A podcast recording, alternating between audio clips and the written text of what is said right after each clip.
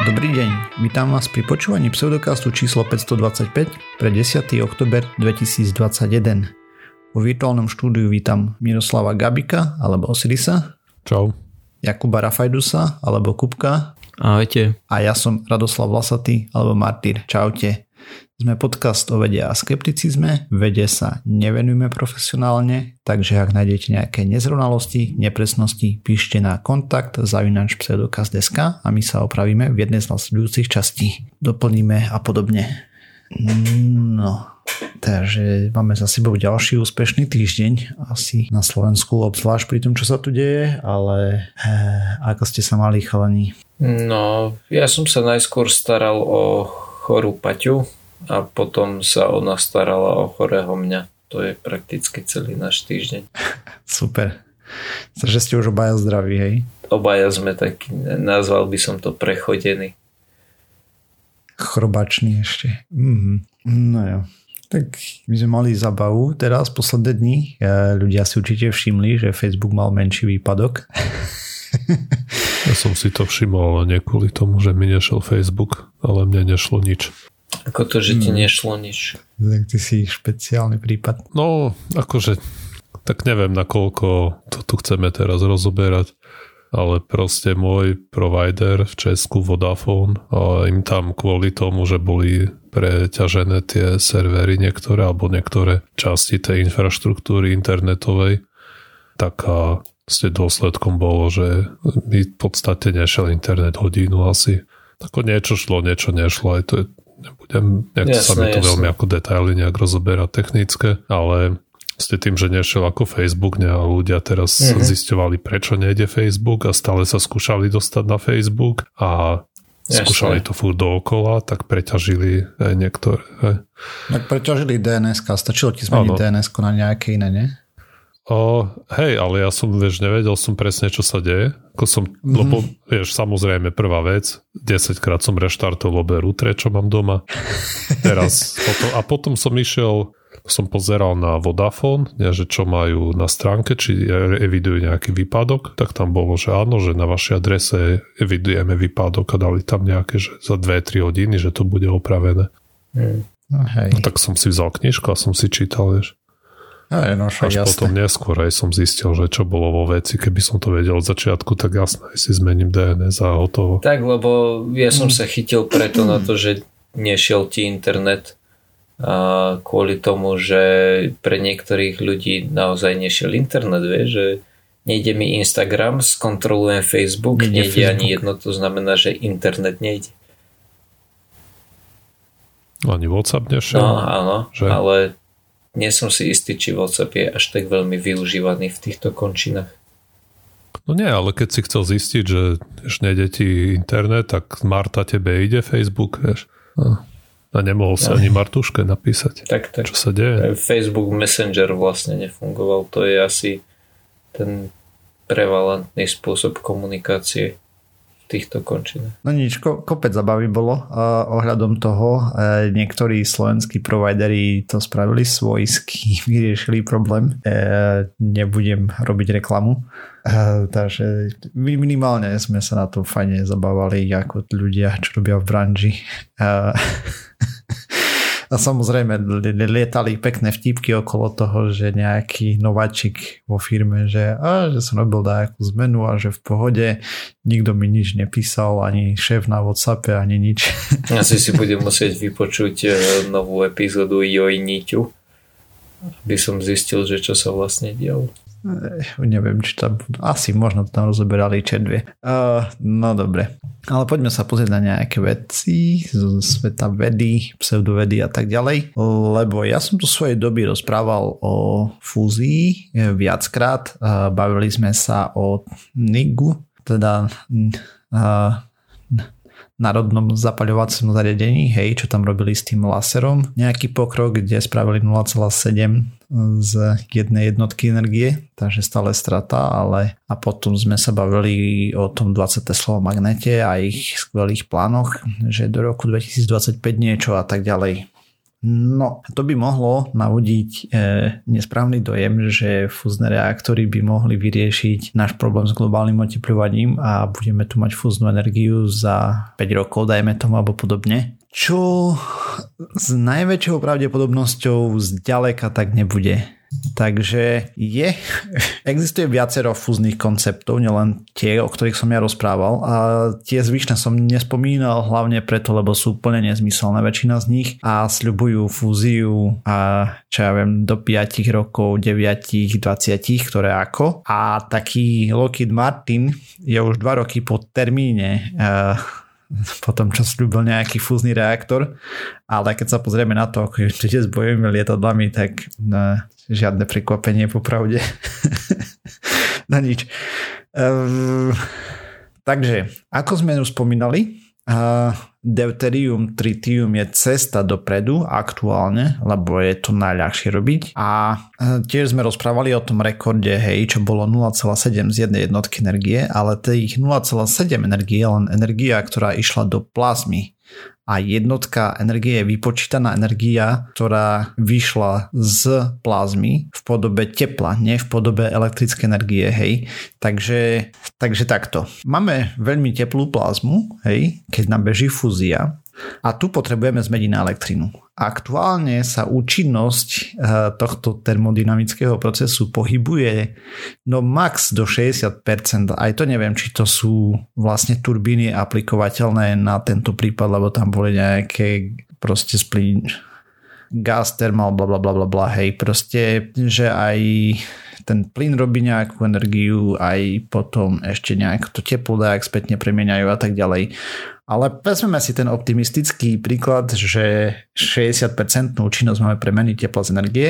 Takže ak sme začali na, pri plazme so stovkou, 100 jednotkami energie ako 100%, tak dostaneme vonku naspäť len 60 užitočnej energie. Hej. Čo je nejaký, č- nejaký čas. No a teraz koľko potrebujeme energie na to, aby sme vôbec tú plazmu zapálili, hej? Takže plazmu stále musíme ohrievať, nakoľko ak klesne teplota pod kritickú a teda sa zniží aj tlak, lebo ako vieme, čím vyššia teplota, tým vyšší tlak a tak veci idú dokopy, tak uh, jadra prestanú fuzovať a skončili sme. A zvyčajne sa čas vyprodukovanej elektrickej energie použije na ohrievanie plazmy spätne. Hej.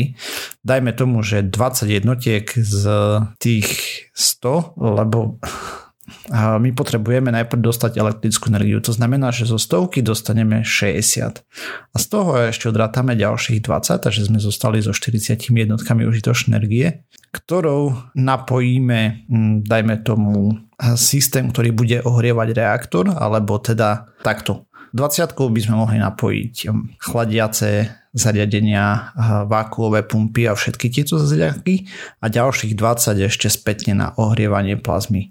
A to som veľmi optimistický, lebo reálne to bude asi viac a teda menší celkový zisk bude. Ale napríklad uh, štandardne sa plazma ohrieva niečím, čo sa nazýva gyrotron, ktorý produkuje mikrovlny, ktorými sa ohrieva plazma, lebo prihodiť tam uhlie nemôžeme a to produkuje teda takto. Gyrotrony majú približnú účinnosť 50%. To znamená, že ak sme do gyrotronu poslali 20 jednotiek z našej energie, tak dostaneme 10 jednotiek, ktoré sú už v podobe mikrovln, ktoré idú späť do plazmy. A teraz časť z mikrovln skončí kadetade, napríklad v stenách reaktoru, v okrajovej plazme, ktorá je studená na fúziu a podobne. A približne eh, podľa rôznych štúdí a tak ďalej tam sa pohybujú odhady, že okolo niečo okolo 30% je tam účinnosť, čo sa premení reálne na teda 30% mikrovln spôsobí reálne to, že sa nám niečo fúzne ďalšie.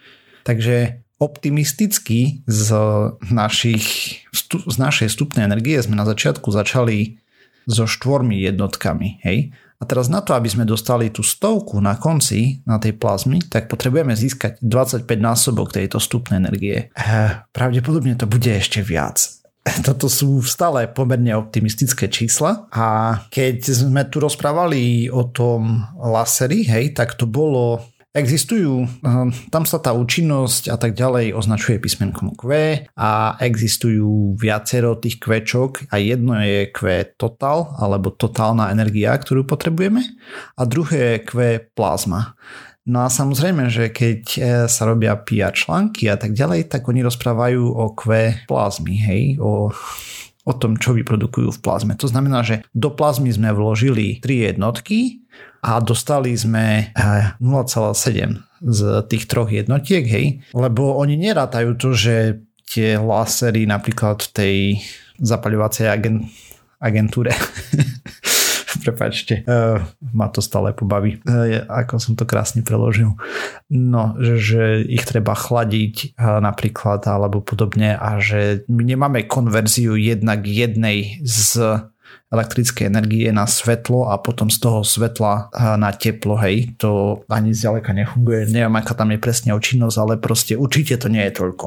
To je radovo pár percent, hej, modernejšie lasery samozrejme majú viacej, ale tam majú tá, to zariadenie vlastne na testovanie bolo postavené strašne dávno, takže akože oni tam, tam optimalizujú a vylepšujú, ale dajme tomu, že to nie sú najlepšie lasery, ktoré tam vieme dodať, hej. Teda respektíve takto. Oni majú super optiku, aj výkon a tak ďalej, ale čo sa týka optimalizácie prúdu a týchto vecí. Ale to som tu spomínal, že toto je slúži čiste na výskum. Hej, oni ani sa netvária, že by chceli produkovať energiu, ale sú startupy, ktoré sa tvária, že to chcú robiť.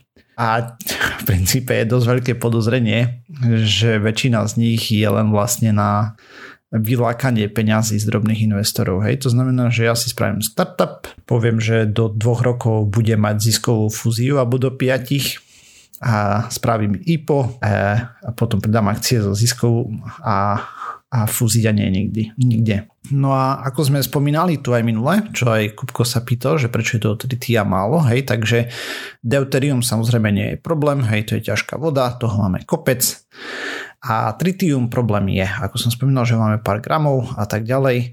A ono je tu problém všeobecne tá reakcia, lebo ako som aj tu spomínal, je, že produkuje neutróny a trošku som spomenul, že to nie je veľmi zdravé nechať niečo bombardovať neutrónmi, že to asi tomu neprospieva. Tak aby som to... Hm, zdôraznil, že ako veľmi nezdravé to je, tak ak by sme ponechali okolie bombardovať e, neutrónmi len tak, tak začne byť radioaktívne. Takže vyspelé projekty, ako sú napríklad ITER a Spark, o ktorom som tu rozprával, pra- plánujú niečo, ako berliová litiová deka sa to volá, alebo teda oni to na- nazývajú, že breeding blanket alebo blanket a v princípe môžeme to preložiť ako množiacia deka alebo prikrývka alebo niečo, hej. A ITER napríklad ráta so šiestimi konceptami, ktoré chce skúšať. Tam sú rôzne chladenia, rôzne zloženia a tak ďalej, cez chladenie helium, tekutým a potom proste rôzne veci sú tam, hej. Majú aj jeden koncept, ktorý je chladený len čisto vodou, čo je ďalšia vlastne energeticky náročná operácia, hej. A väčšina reaktorov, ktoré propagovali rôzne startupy, vlastne o tom ani nesníva, nemajú ani koncept, ani nič. A v princípe táto prikrývka reaktoru musí byť minimálne meter hrubá alebo aj viacej. Takže ak ste videli nejaký startup, ktorý si povedal, že to bude v kontajneroch mať reaktor alebo niečo, tak houby nebudú, lebo proste sa to tam nevojde a veľká časť energie neutrónov práve skončí pri produkcii toho tritia. Hej, my ho totiž to musíme množiť, ak ho chceme produkovať. A práve to berlium a litium, tam sú také reakcie, ktoré nám produkujú tritium. Hej, lebo to tritium jednak e, sa samovolne rozklada, nakoľko je radioaktívne, a proste sú projekty, ktoré to adresujú a potom sú projekty, ktoré len ťahajú peniažky z ľudí. Akože samozrejme existujú aj reakcie, ktoré neprodukujú nadbytočné neutróny a tým pádom by tam tú deku netrebalo, lenže máme problém s tým, že ich nevieme dosiahnuť vôbec, hej, lebo napríklad existuje niečo, ako sa volá, čo sa volá, teda nie, že sa to volá, ale je to reakcia medzi protónom a boronom, ale tá je výrazne energeticky náročnejšia. Odhady sú niečo až okolo, teda nie, že odhady, to je vypočítané proste niečo až okolo 100 násobne náročnejšie ako tritium, deuterium. A tých reakcií je viac typov a volá sa to aneutronová fúzia alebo ane, aneutronová reakcia. Vlastne je to reakcia taká, že keď to fúzneme, tak to nevyprodukuje nadbytočný neutron. No, takže takto v skratke k tomuto. A teraz sa poďme zbežne pozrieť, o ITERI som tu rozprával viackrát, takže len tak zbežne preletím, že začiatok projektu bol v roku 1998. V 2007 začali s prípravou miesta na konštrukciu a tak ďalej. V 2010 začalo vykopávanie jamy a nebudem to rozoberať všetky milníky, ktoré oni prešli. A jeden, ktorý nás zaujíma je, že v 2025 majú produkovať začiatočnú plazmu a 2035 majú naplánovanú deuterium tritium fúziu, hej, keď všetky systémy pôjdu. Takže už tu vidíme, a to je projekt, na ktorom pracuje proste veľa krajín a je to jeden z najreálnejších projektov na fúziu. Všetko ostatné, ešte ten Spark vyzerá sľubne, ako som tu spomínal s tým 20 teslovým magnetom a ratajú aj s tou množiacou dekou, teda zachytávaním neutrónov a všetkými to, týmito vecami, ale pokiaľ to nebude pokiaľ nebude stať ten reaktor aspoň čiastočne, alebo postaviť niečo také chvíľu trvá, tak neuverím, hej. No a ITER ako projekt má plán dostať zisk z plazmy je 10 násobok vstupnej energie, čo je menej než je totálna vstupná energia, hej. To znamená, že to nebude ziskový projekt, to je stále výskumný projekt. Ako som spomínal, oni tam majú 6 tých diek alebo tých prikrývok hej, na zachytávanie tých neutronov, ktoré idú testovať a tak ďalej. To je výskumný projekt do roku 2035. A samozrejme, že je v pláne po ITERI, ak všetko pôjde dobre, dobre, reaktor s názvom DEMO. To je prvý reaktor, ktorý by mal získať už prakticky použiteľnú energiu, to znamená, že by to mala byť zisková fúzia. Kedy bude postavený, si netrúfa odhadnúť nikto aktuálne. ale za 10 ani za 20 rokov to asi nebude. Tak a veľmi prekvapený by som bol, ak by to bolo za 40, hej. A teraz takto. Ten pokrok, ktorý sa robí, je brutálny v celej tej fúzii. To je vidieť proste, že oni sa dopracovávajú k vyšším energiám, vyšším teplotám. A tie koncepty, ktoré robia, sú tiež zaujímavé. Hej, obzvlášť ten Spark, a, ktorý plánujú a, vývoj v magnetoch a tak ďalej. Proste ten pokrok tam je. Ale očakávať od toho, že to bude riešiť... Mm, klimatickú krízu alebo niečo, lebo už aj také som videl články, je úplne cestné a mimo. Takže sorry za takto negatívne naladenú správu, ale e, trebalo to uviezť na pravú mieru si myslím, lebo ja sa tiež nechám občas uniesť a potom nepospomínam tie negatívne veci. Myslím, že o Deme aj o Iteri som tu rozprával kedysi strašne dávno už a ani nepamätám koľko rokov to je, tak a ani som to nedohľadal, či som tu, tu o tom rozprával. Minimálne som o tom čítal strašne dávno. No to je jedno. Takže toľko. Mm, ak človek má zvyšné peniaze, môže skúšať investovať do tých startupov, možno niektorí z nich vypali, ale skôr to vyzerá je to gambling, hej, je to vyslovene uh, hod na ruletu plus minus. A my sme tu už aj rozprávali o prapodivných rôznych fúznych projektoch, ktoré sa sľubovali. A už aj neviem, ako sa volal ten pán. Miro, ty si určite možno pamätáš, ja, alebo nie? Ja si nepamätám nič. A to bol, no to je jedno, tam sľuboval studenú fúziu a neviem čo všetko, hej, mal nejaké zariadenie, ktoré údajne funguje. Samozrejme doteraz toho nie je nič a nikdy z toho nič nebude. On tiež vymamil peniaze z investorov nemalé a viem, potom viem, koho myslíš, ale Nespomeniem si. Hej, ne, nespomínam si reakciu. No proste, ako by som to povedal, proste fúzia není ani zďaleka taká jednoduchá, ako sa zdá. Zároveň pokiaľ nebude poriešený, lebo my ani nevieme napríklad, že či tá prikryvka bude fungovať a tak ďalej, tak môže produkovať okolo seba radioaktívny vzduch alebo podobne, hej. A ľuďom, ľuďom tiež nerobí bombardovanie neutrónmi dobre, hej. Tam proste sa nám môžu pomeniť niektoré atómy v DNA na iné atómy a podobne. Napríklad mys- myslím, že tam je reakcia medzi uh, teraz fosfor a neutron, hej. Tam sa stane z toho nestabilný izotop fosforu, ten potom cez beta rozpad sa rozpoloží na síru a keď má človek síru na miesto fosforu v DNA, asi to není uh, práve rúžové pre život. A tak.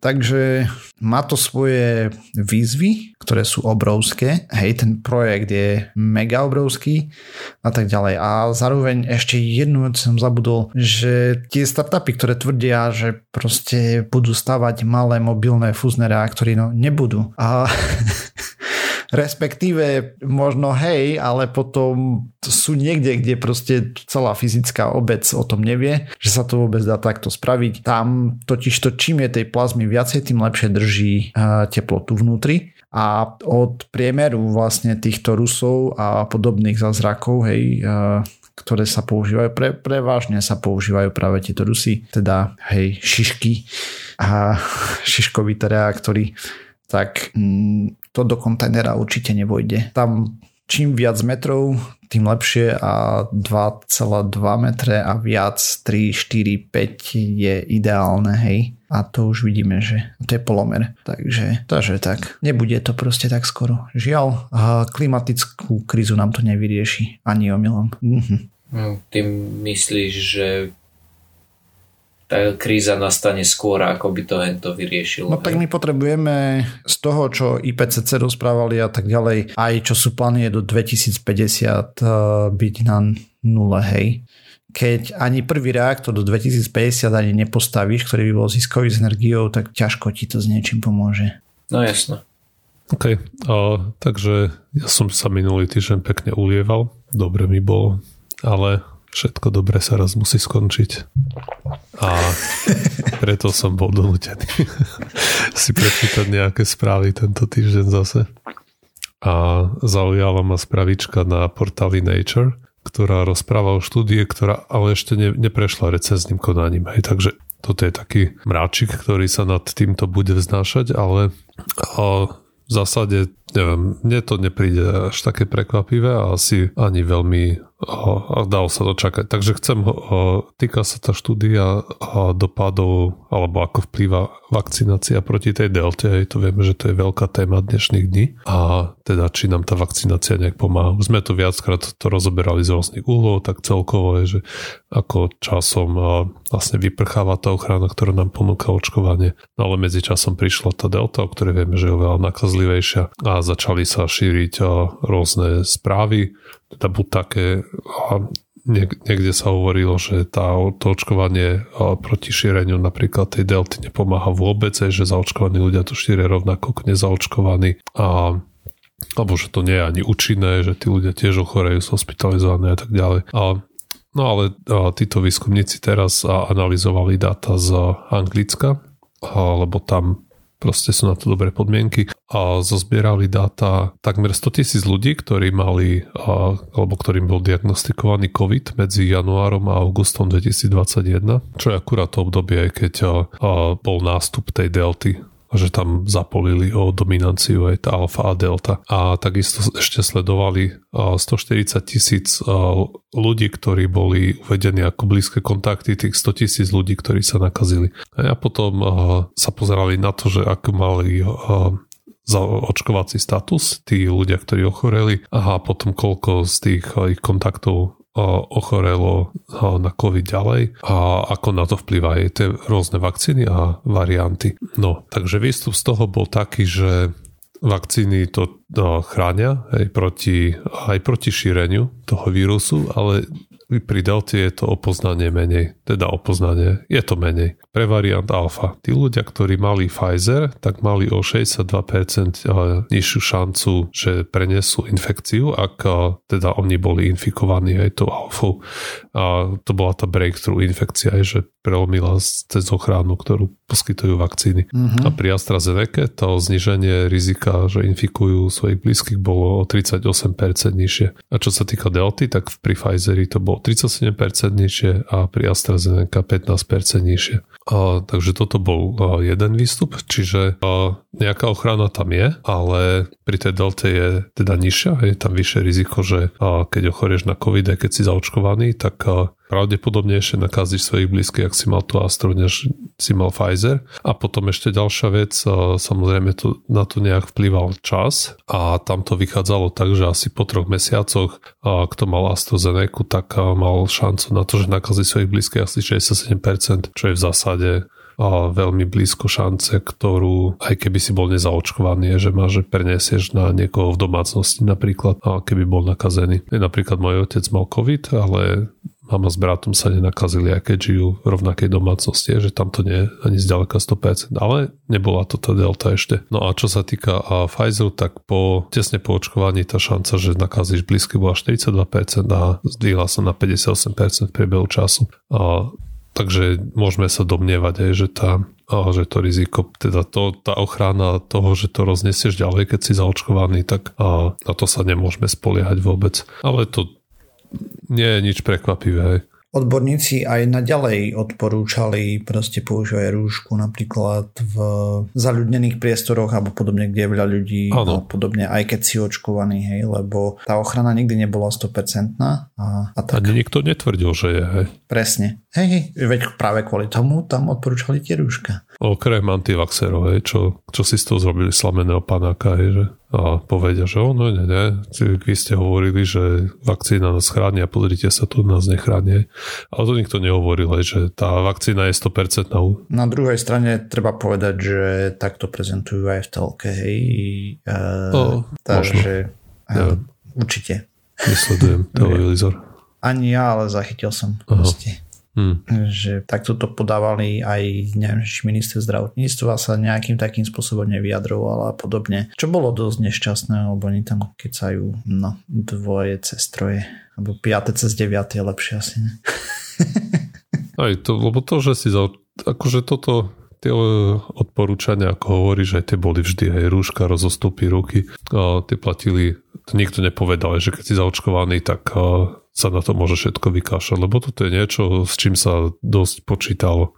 Že keď si uh-huh. zaočkovaný, hej, primárny cieľ očkovania je, aby si, keď, keď ochorieš, aby si to mal ako nádchu, hej, aby si nemusel ísť na ventilátor. Ale to, hej, keď ochorieš, môžeš to stále šíriť ďalej a s tým sa rátalo. Hej, čiže tie opatrenia by mali dodržiavať všetci stále. A tu je taká štúdia, ktorá to proste len kvantifikuje, že a, koľko, ako, ako tie percenta vyzerajú, ale pre jednotlivca aj pre mňa sa to nemení, sa tým nemení. Čiže teraz môžem vedieť, že tá šanca je taká, taká.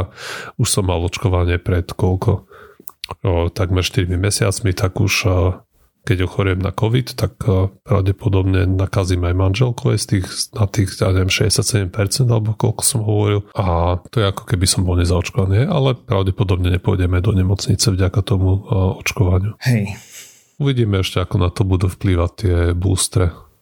Aha, už viem, čo som chcel povedať, že prečo, ale vlastne som zaujímal, prečo ten prenášaš ten vírus, alebo že prečo, ale ako sa to tam deje, tak máš tam nejaké dva hmm, dve vlny imunitného systému napríklad. A tá prvá je, myslím, že alebo nie, nie, to radšej nebudem hovoriť, si to nepamätám presne. Hmm. Ale pointa je, že keď uh, uh, sa nakazíš a máš to očkovanie, tak uh, samozrejme oveľa skôr ten imunitný systém vie zareagovať, lebo máš tam nejaké tie pamäťové bunky, ktoré vedia vyrábať tie protilátky, že je to v ráde niekoľkých dní, kdežto keď máš tu uh, keď ochorieš proste len na prírodno, že nie si zaočkovaný, tak to trvá imunitný systému oveľa dlhšie až v ráde niekoľko týždňov, kým bude vedieť sa obraniť tej infekcii.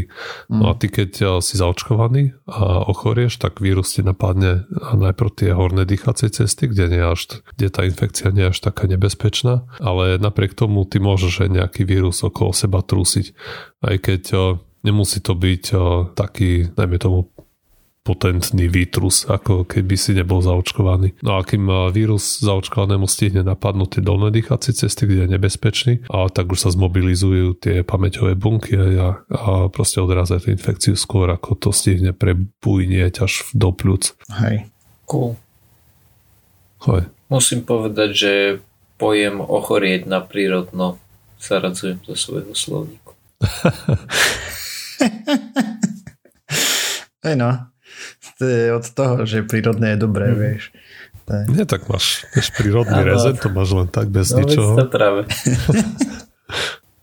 Presne tak. Oh, ok, pekne. Ja mám niekoľko takých kratších uh, správičiek, pretože ja viem, ono, tie štúdie sú celkom dlhé, ale nie som si istý, že, že čo k ním povedať. Takže začnem tým, že ďalšia štúdia ukázala to, že fajčiari majú väčšiu šancu, že budú uh, hospitalizovaní ako nefajčiari. Čo je asi niečo, o čom sme už vedeli, aj keď zo začiatku sa trúsili také správy, že práve to fajčenie nejakým spôsobom uh, chráni tých fajčerov pred covidom a pred následnou hospitalizáciou.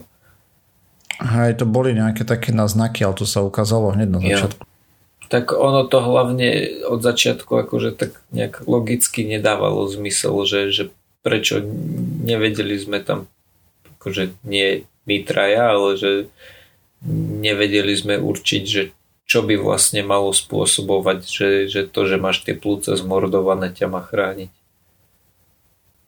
Tak podľa, podľa tejto štúdie majú fajčeri až o 60 až 80% väčšiu šancu, že budú prijatí do nemocnice s covidom oproti nefajčiarom. Druhá štúdia, ktorá ma zaujala trošku viacej a aj tak je to, je to také akože old news, je to, že obezní ľudia majú väčšiu šancu, že,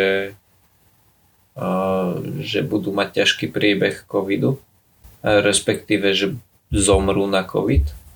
Konkrétne je to teda Konkrétne sú to dáta zo 154 krajín, to znamená, že, že taká, taká väčšia štúdia kde, kde zobrali dáta od ľudí a potom ich upravovali, aby, aby uh, kontrolovali pre vek, pohlavie a ich príjem, čo si myslím, že je celkom mm-hmm. fajn.